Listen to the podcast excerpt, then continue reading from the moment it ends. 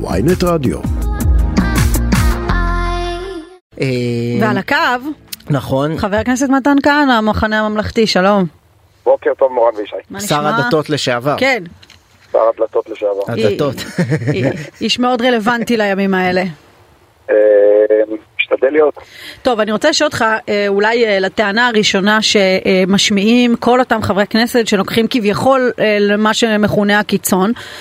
אה, ראיינתי השבוע לא מעט אה, חברי כנסת חרדים, גם דיברתי איתם בשיחות סגורות, הם אומרים כשמתן כהנא דרס אותנו עם הרפורמות שלו בגיור אה, ובכשרות ועשה כל מיני דברים שהם לא יעשו, אף אחד מכם לא התקומם, אז לא ראיתם בזה פגיעה באורחות חיינו, והנה עכשיו כל הצבועים על הגדרות. תראי מורן, אני לא יודע כמה זמן יש לנו לרעיון הזה, אבל זה פשוט חרטוט. אבל אני אגיד לך בקצרה.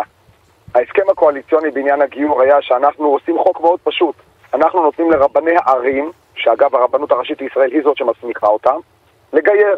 אבל אני מהר מאוד הבנתי שפה זה הולך להיות באמת אה, שבר גדול, ולכן עיכבתי את כל התהליך, ועשיתי תהליך שכל המהות שלו היה לעשות את זה בתיאום עם הרבנות הראשית. אחרת הייתי מעביר את החוק הזה בעשר דקות.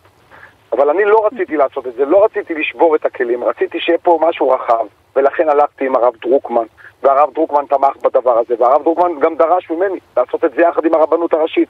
רק לצערי הרב, בגלל הקונסטלציה הפוליטית, היו כאלה שעשו כל מאמץ לחבל ברצונות של הרב דרוקמן, זכר צדיק לברכה, ולכן בסוף גם לצערי לא הצלחנו. אבל זה בדיוק, בדיוק ההפך ממה שקורה עכשיו, בדיוק. למה? כביכול גם עכשיו יש גוף, כמו שהרבנות הראשית היא, היא גוף שתחת אה, המשרד לשירותי דת, אבל הוא בנוי פוליטית קצת אחרת מהשר שעומד אה, בר, בראשו, לפחות ככה זה היה בתקופתך, יש עכשיו גופים שהם תחת אה, משרד המש... באחריות משרד המשפטים, שבנויים פוליטית אחרת ועושים, אה, רוקעים ברגליהם ככל יכולתם כדי למנוע רפורמה. אני לא כל כך, אה, לא בטוח שאני יורד לסוף דעתך בשאלה, אבל אני רק רוצה להגיד משהו על הרבנות הראשית, אם כבר נגענו בגיור. צריכים להבין שהרבנות הראשית בגדול, על פי חוק, הם לא ממש קשורים לעניין הגיור, הגיור תחת משרד ראש הממשלה, פחות קשור לרבנות אבל גם, הראשית. גם הרב אני- דרוקמן התנה, את תמיכתו בזה שתעביר את זה נכון. דרך הרבנות. ו- ואני דווקא בדיוק, מה שרציתי לעשות זה לחבר את הגיור סוף סוף באופן חוקי לרבנות הראשית לישראל. אגב, זה משהו שאפילו לא היה במתווה ניסים. אני אפילו הרחקתי לכת מעבר למתווה ניסים כדי לוודא שהרבנות הראשית נשארת חלק מהדבר הזה. גם ברפורמת הכשרות שהובלתי, צריכים להבין, זה גם, יש פה פשוט רצף של שקרים על הדבר הזה. מה שאני עשיתי ברפורמת הכשרות זה לתת לרבנות הראשית כוח של מעולם לא היה לה. אני רציתי להפוך את הרבנות הראשית לרגולטור היחיד שקובע מהי כשרות לישראל. אתם צריכים להבין, היום כל רב מקומי בישראל קובע מהי כשרות באזור שהוא בו הוא אחראי. אני רציתי לעשות שרק הרבנות הראשית תהיה הרגולטור היחיד. רציתי שרק הרבנות הראשית תחליט איזה גופי כשרות יכולים לע- לעסוק כן. לא, בכשרות. אני איתך, אבל, אבל, אבל בחוויה של הפוליטיקאים החרדים זה היה דריסה של כל תפיסת עולמם. אז פה השאלה אם זו חוויה אמיתית או שזו חוויה מדומיינת, ואני טוען פה אבל, בצורה אבל מאוד זו חוויה. מדומיינת? גם כלפי האופוזיציה היום אומרים שזו חוויה מדומיינת. רגע, שכל החברות הייטק שמוציאות את הכסף שלהם והכלכלנים שמזהירים מקריסת הדירוג האשראי וכולי, זה אומר לך אה, שמחה רוטמן, אתם מדמיינים, יהיה פה, יהיה פה, בית- אחרי הרפורמה יהיה פה בית משפט יותר אקטיביסטי ברוב מדינות המערב. תראה, ישי, אני אה, כלכלן קטן מאוד. משפטים אני דווקא מבין, יש לי תואר גם ראשון וגם שני במשפטים, בזה אני עוד קצת מבין, בכלכלה אני ממש לא מבין. אבל מה שאתמול ראיתי, את המכתב של הכלכלנים, שחלקם לא מבוטל, זה אנשים שנתניהו מינה לתפקידים משמעותיים, חלקם תומכי נתניהו, שאומרים דברים, זה אנשים ציוניים, אוהבי מדינת ישראל, הם לא, הם לא פורעים מציאות, הם משקפים מצב. והם משקפים מצב שבו אה, אה, תהיה פה אה, מפולת כלכלית בעקבות הדברים האלה. אני מציע להקשיב להם ברוב קשב. זה אנשים שהם אוהבי מדינת ישראל, הם באים לשקף מצב, הם לא יוצרים מציאות. ונתניהו אתמול, יחד עם סמוטריץ', שהראו באמת, בזיעה הקרה על מצחם, היה אפשר לראות את הלחץ שבו הם אה, נתונים. כי באמת הם הולכים לרפורמה רעה אבל, מאוד. אבל חבר הכנסת כהנא, יש לי עוד שאלה אליך. אה, עכשיו, גם בזווית פוליטית, היית שם, היית שר, התעסקת בכל העניינים האלה, יש הרבה מאוד אנשים שמתריעים אה, מהיציע, אבל כפוליטיקאי אני שואלת אותך, שראית עד כמה קשה להעביר את העט ממקום למקום אה, בתוך אה, משרד, עד כמה אתה באמת חושש, כמו שמתריעים כולם, לפחות בענייני אה, דת ומדינה, שאם התוכניות של אה, חברי הכנסת חרדים, אה, אה, אולי אפילו רק חלקם, אה, יגיעו אה, לש- לשולחן, אז אנחנו עומדים בפני מדינה אחרת, אם אני מוסיפה לזה גם את השינויים בבג"ץ. אה. או שאולי זה מוגזם, גם, גם את זה אתה יכול להגיד, אני פוליטיקאי, אני רואה איך הדברים עובדים, זה לא בדיוק.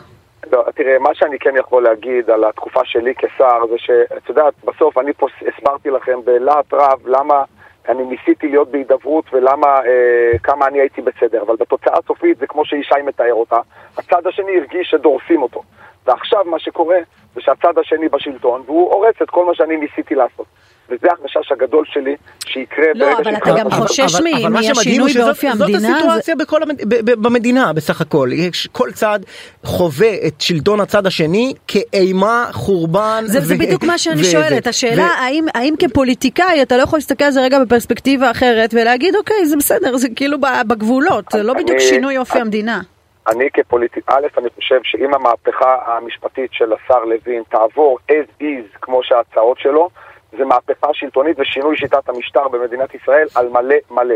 ואת מדברת פה, אתם מדברים פה עם מישהו שמשוכנע שיש היום כוח עודף בידיים של מערכת המשפטית, שהאיזון בין הרשויות הוא לא איזון מוצלח וחייבים לתקן את זה, ויש הרבה מה לתקן, ואני עושה כל מה שאני יכול כדי לעשות את התיקונים האלה, אבל איפה, המהפכה הזאת... איפה היית שם את- את הבעיה הזאת בטופ 10 בעיות של מדינת ישראל? אני חושב שהאירוע המשפטי זה אירוע מאוד מאוד משמעותי, אבל הבעיה הכי גדולה של מדינת ישראל זה אם יהיה פה צד אחד שמנצח את הצד השני. ואני קראתי היום בבוקר איזה מאמר של רב, אני מחילה לא זוכר את שמו, שהוא, הדבר שהוא הכי מפחד ממנו זה שצד אחד באמת ינצח את הצד השני. ואתם יודעים מה? המפלגה שלי בראשותו של בני גנץ, כשהלכנו לבחירות האחרונות, בדיוק זה היה המסר שלנו, שלצערי לא הצלחנו להעביר אותו. שהפעם אסור שאחד מהצדדים ינצח. הפעם צריכים ללכת ביחד לממשלה רחבה שבה כולם מתפשרים ואף אחד לא מנצח מה, את הצד הפעם. הזאת? אבל אה, יש משהו קצת... רגע, רגע, הפעם הזאת התכוונתם ללכת כולם ביחד? ובהחלט, אנחנו מאוד רצינו ללכת הכי רחב שאפשר. כלומר שבני גנץ ונתניהו ישבו יחד? את יודעת, אה, בני גנץ, אה, הוא כבר התנסה בללכת עם נתניהו. אנחנו בפירוש, אנחנו קצת חוזרים אחורה למה שנקרא כן. ל-29 באוקטובר, אבל אה, אנחנו מעולם לא פסלנו את הליכוד. בני גנץ פשוט אמר, ובצדק, שהניסיון שלו בללכת יחד עם נתניהו באיזה משהו מאוחד, זה לא צלח. אז למה לא. אז, אז, אז בואו עכשיו, מה, מה, למה זה לא מאוחר מדי? מורן, אה, שנינו יודעים, שלושתנו יודעים, וכל מי שמאזין לנו יודע, שזה פשוט לא היה רלוונטי, זה לא רלוונטי. הגוש של נתניהו, גוש ה-64, ניצח בצורה מוחצת, צריכים, לה, צריכים להגיד את האמת. ולכן לא הייתה שום קונסטלציה. אז זה מעניין, של- אתה אומר אם היינו מסיימים בתיקו, היה כאן עניין לחשוב על גנץ ונתניהו יחד שוב. אני, שוב, אה, נתניהו וגנץ ביחד זה משהו שכבר נוסה ונכשל. כל אחד, אין לנו עכשיו כן. מה להיכנס לוויכוח באשמת מי, עובדתית נוסה ונכשל, כישלון חרוץ. אני אומר, אנחנו עכשיו נמצאים בסיטואציה. אני עכשיו אומר לצד המנצח, ואני, כולנו יודעים מי הצד המנצח, והם יכולים לעשות בתיאוריה מה שהם יכולים, מה שהם רוצים. אני חושב שזאת תהיה טעות חמורה להתנהל כך, כי בסוף הדבר הכי גרוע זה שיש פה אנרגיה אדירה לעשות את השינויים הנדרשים במערכת המשפט, ולעשות את זה ככה, כמו שיריב לוין מוביל את זה עכשיו, זה פספוס ובכייה לדורות. אתה בא להפגנה בשבת? אני אמצא את המקום ואת הזמן אה, להפגין ול...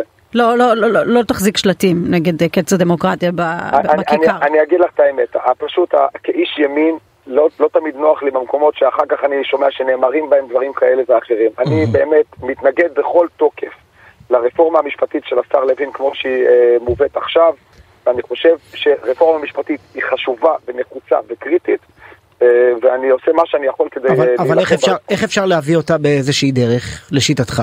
הרי יש פה שני מחנות שלא מוכנים לדבר אחד עם השני אפילו. אז uh, אני uh, אעשה, אעשה מאמצים גדולים כן uh, לחפש את המקום הזה להידברות ולהגיע לעשות את זה בהסכמות. אני מקווה שתהיה דרך. שאלה אחרונה אה, לסיום, כי אנחנו צריכים לשחרר אותך אה, כך אה, על פי האנשים שלך. אה. אם, אם, תצא. אם, תצ, אם תצא עכשיו דרישה אה, לשביתה כללית או מהלכים טיפה יותר קיצוניים, אה, אתה מבחינתך מה, את הילדים לא תשלח לבית ספר? אני חושב שזה עוד לא הזמן לדברים מהסוג הזה. הבנתי. חבר הכנסת מתן כהנא, המחנה הממלכתי, תודה רבה. תודה, להתראות.